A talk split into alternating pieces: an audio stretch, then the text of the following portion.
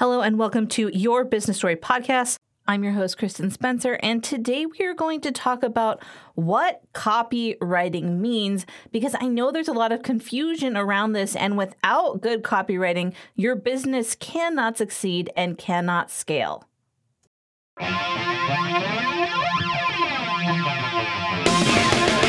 Of show's host is Kristen. She's on a business writing mission to make sure you know what words to say, so that what you deserve is what you'll get paid. Because storytelling changes everything. Get pumped for the epic knowledge in today's episode of Your Business Story. This is episode 11 of season one What Copywriting Means. Today, we are going to talk about what copywriting means because without good copywriting, whether you do it yourself or hire someone like me to help, your business will fail. I can guarantee that. Um, but before I share with you why it is that your business will fail without copywriting, we're going to talk about what copywriting is, what forms it takes, what it does, and who can call themselves a copywriter. Are you ready? Let's do this. So, what is copywriting? Actually, we need to go back a step and talk about what copy is because the writing is of the copy. And copy is anything that is written to either be um, like listed as content in an article or on an ad or something that's meant to be recorded as a voiceover. For example when you hear ads on the radio the things that the advertisers are reading the actors are reading is actually called copy. In the world of journalism we also have copy and it's what makes up the articles. But for our purposes right now in our business when i refer to copy i'm going to be referring to any language that is being used to promote something that you're selling. That is the simplest and most essential definition of copy. So, why do we actually need copy? That's a great question. Thanks so much for asking. So, before I answer that, I think we need to go back in time to the beginning of copywriting and basically, as long as people have been selling things, language has been created to help sell those things. So we might not even have records of the earliest copywriting because we had oral. Uh, tradition where people would tell stories and people who sold goods would use storytelling and they would also randomly shout out things. Uh, if you have lived in a place where they have an open air market, especially um, in warm climate cultures, you'll notice that people who are there selling things are yelling out what they're selling and why you should buy it. I lived in Greece for seven years, and when I would go to the Laiki, which is like a farmer's market, you would walk through and you would hear people yelling like, "Oh, my green beans are the freshest. They'll they they're crispy and they'll pop in your mouth." Or like, "Make sure you get these nuts. They were picked on my grandfather's land." Right? So we have all these reasons why you should feel good investing in their products. And also, I just want to say like Greece is a wonderful place to go as a family because they love kids so much. Like every time we went to the Laiki and I had my kids who were small, they would get a free banana, a free orange, something. Like people were just like, "Here, eat fruit. It's healthy for you." So also that's another way that you can write copy, right? Like if you buy this book. For example, we'll donate a book to children in school who are having a problem with the issue this book addresses, right? So that's copy. Copy lives to sell, and there are very specific ways that you can use it to promote your business. So, copy is language that's designed to persuade, but it can actually only do a good job of persuading someone if the copy speaks to their specific problem. And that is why you cannot have everyone be the object of your copy. That is why not every person should be your target audience. Does everyone, are you with me? So it makes sense that when you're working with someone who's creating copy, and we're going to get more to that in a second about who is the person who writes the copy. Um, they need to know who the audience they're writing to is because without that piece, they are not going to be able to suitably write to persuade because it will be too vague. And vague language is always bad. in writing, right? Because I'm um, a best-selling author. I've written fiction, nonfiction, all sorts of stuff, right? And now I'm a copywriter. I have taught people that I'm coaching in fiction do not use vague language. It's boring, it's confusing. People hate it. When readers read it, they will stop reading, and that's not what you want. And the same is true for copywriting. When someone is writing copy, if they use vague language, it is not going to persuade anyone to do anything. And that is the exact opposite job of what good copy is supposed to do. So, you need to know who you're talking to. And the job, the job of good copy is to persuade someone in a specific group, in a specific demographic, to take action to either purchase something or to hire someone to provide services. And I work with a lot of service providers. Odds are, if you're listening to this, you are a service provider and you want to know what good copy does. That's what it does it persuades, it entices, it moves the person who is interacting with it in that target audience to actually go through the different steps of sales psychology so that they will warm up temperature wise. In copywriting, we talk a lot about the temperature of the audience.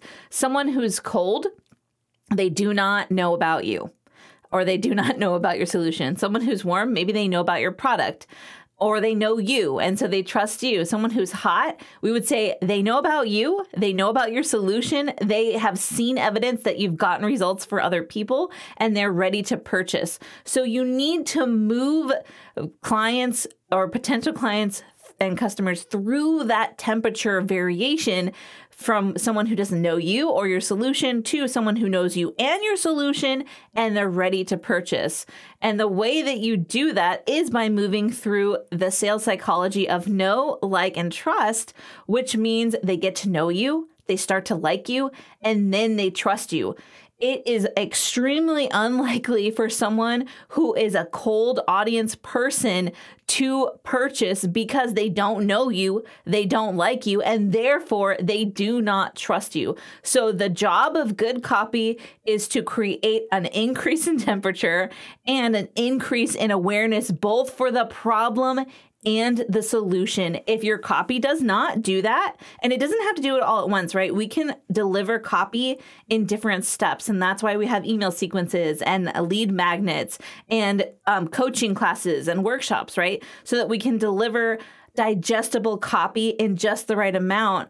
But if your copy is not eventually moving people through that process of know, like, and trust of going from cold to warm to hot, it is not good copy. So that's what you need to be aware of when you are going to determine who you will work with to write your copy. And that brings us to the next question Who is the person that writes the copy?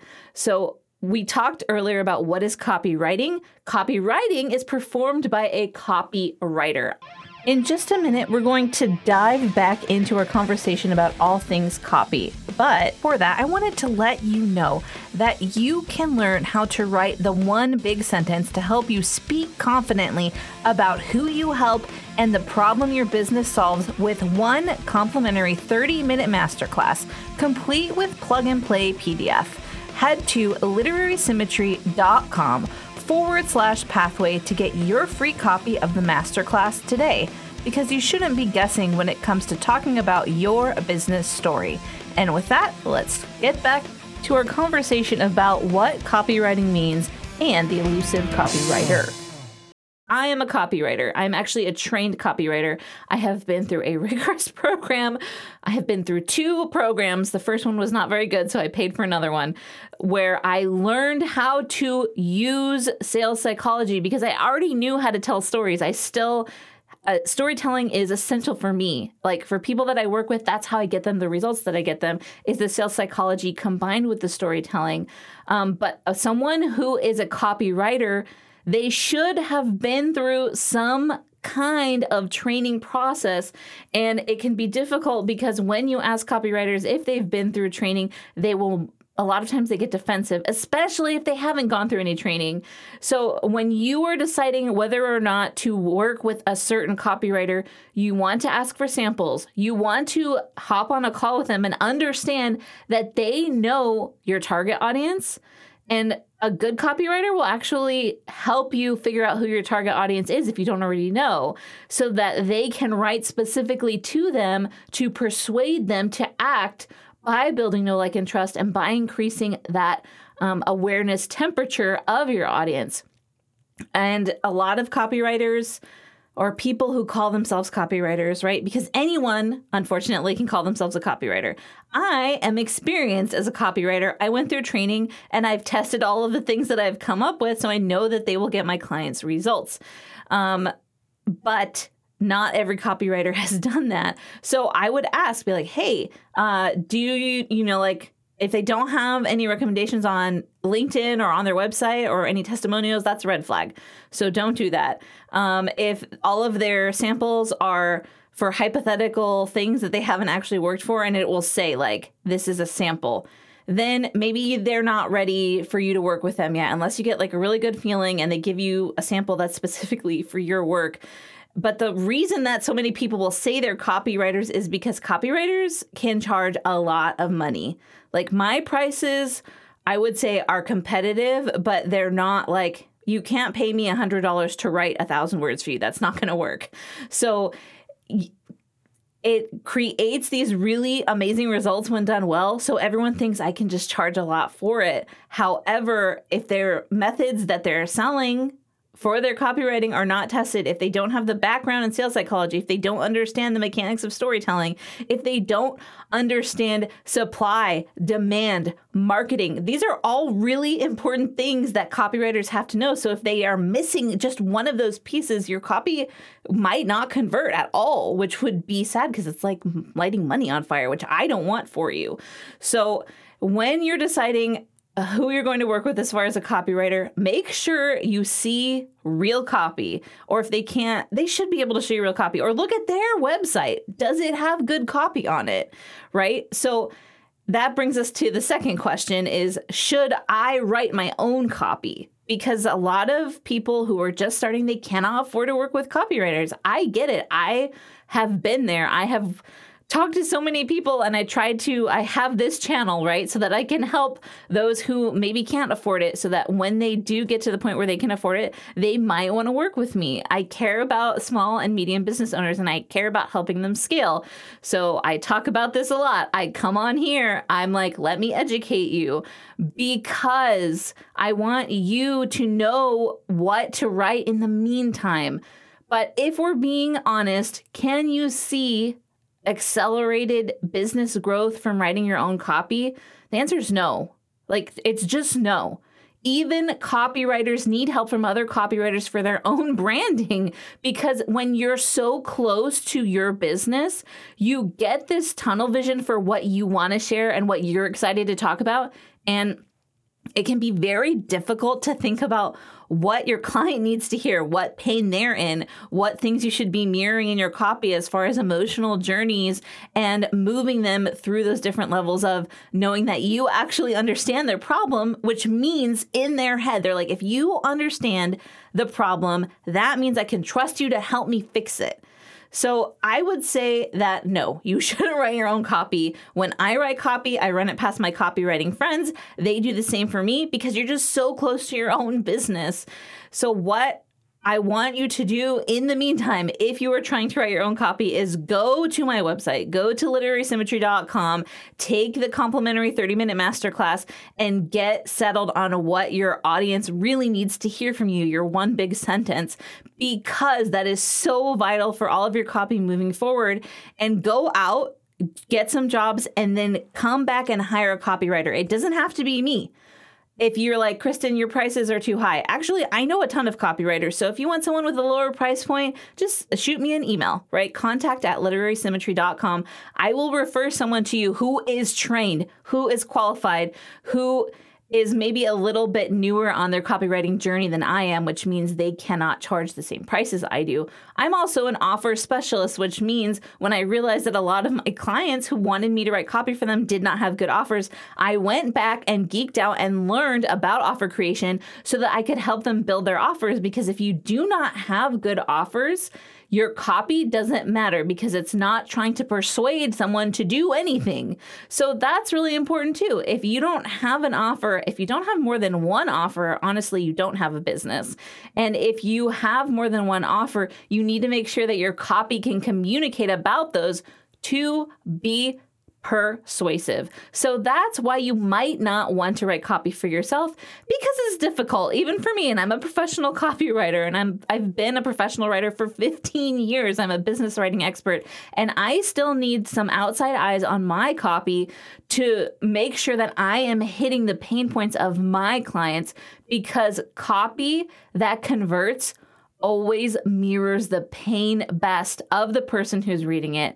There are two different approaches to copywriting. One is to go after the pain, one is to elicit the pleasure response. Pain will always work better, but I do understand that some people are like, pain doesn't really fit in with my business personality or my company wide messaging. So I would rather talk about the pleasure that will come after they get the results. And that is 100% your choice. I always tell my clients whatever you're comfortable with will be easier in the long run because you can maintain talking about it in this way. But just a heads up, pain converts better than pleasure. So, next time you are thinking about what copywriting is, who a copywriter is, um, what copy is supposed to do, now you have the answers. I absolutely believe in you. You can move forward as you grow your business. And in the meantime, I'm here to support you in any way I can, and you are amazing.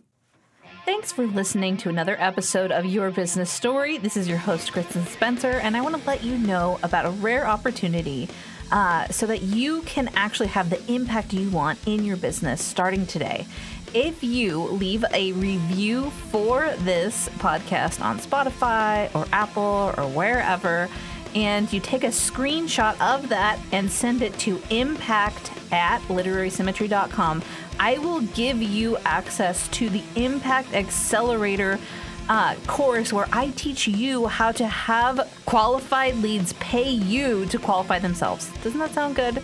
So go ahead and send that screenshot over to impact at literarysymmetry.com and I will get back to you with your Impact Accelerator course as soon as I possibly can. Thanks for listening and remember, your business story matters. Talk next time.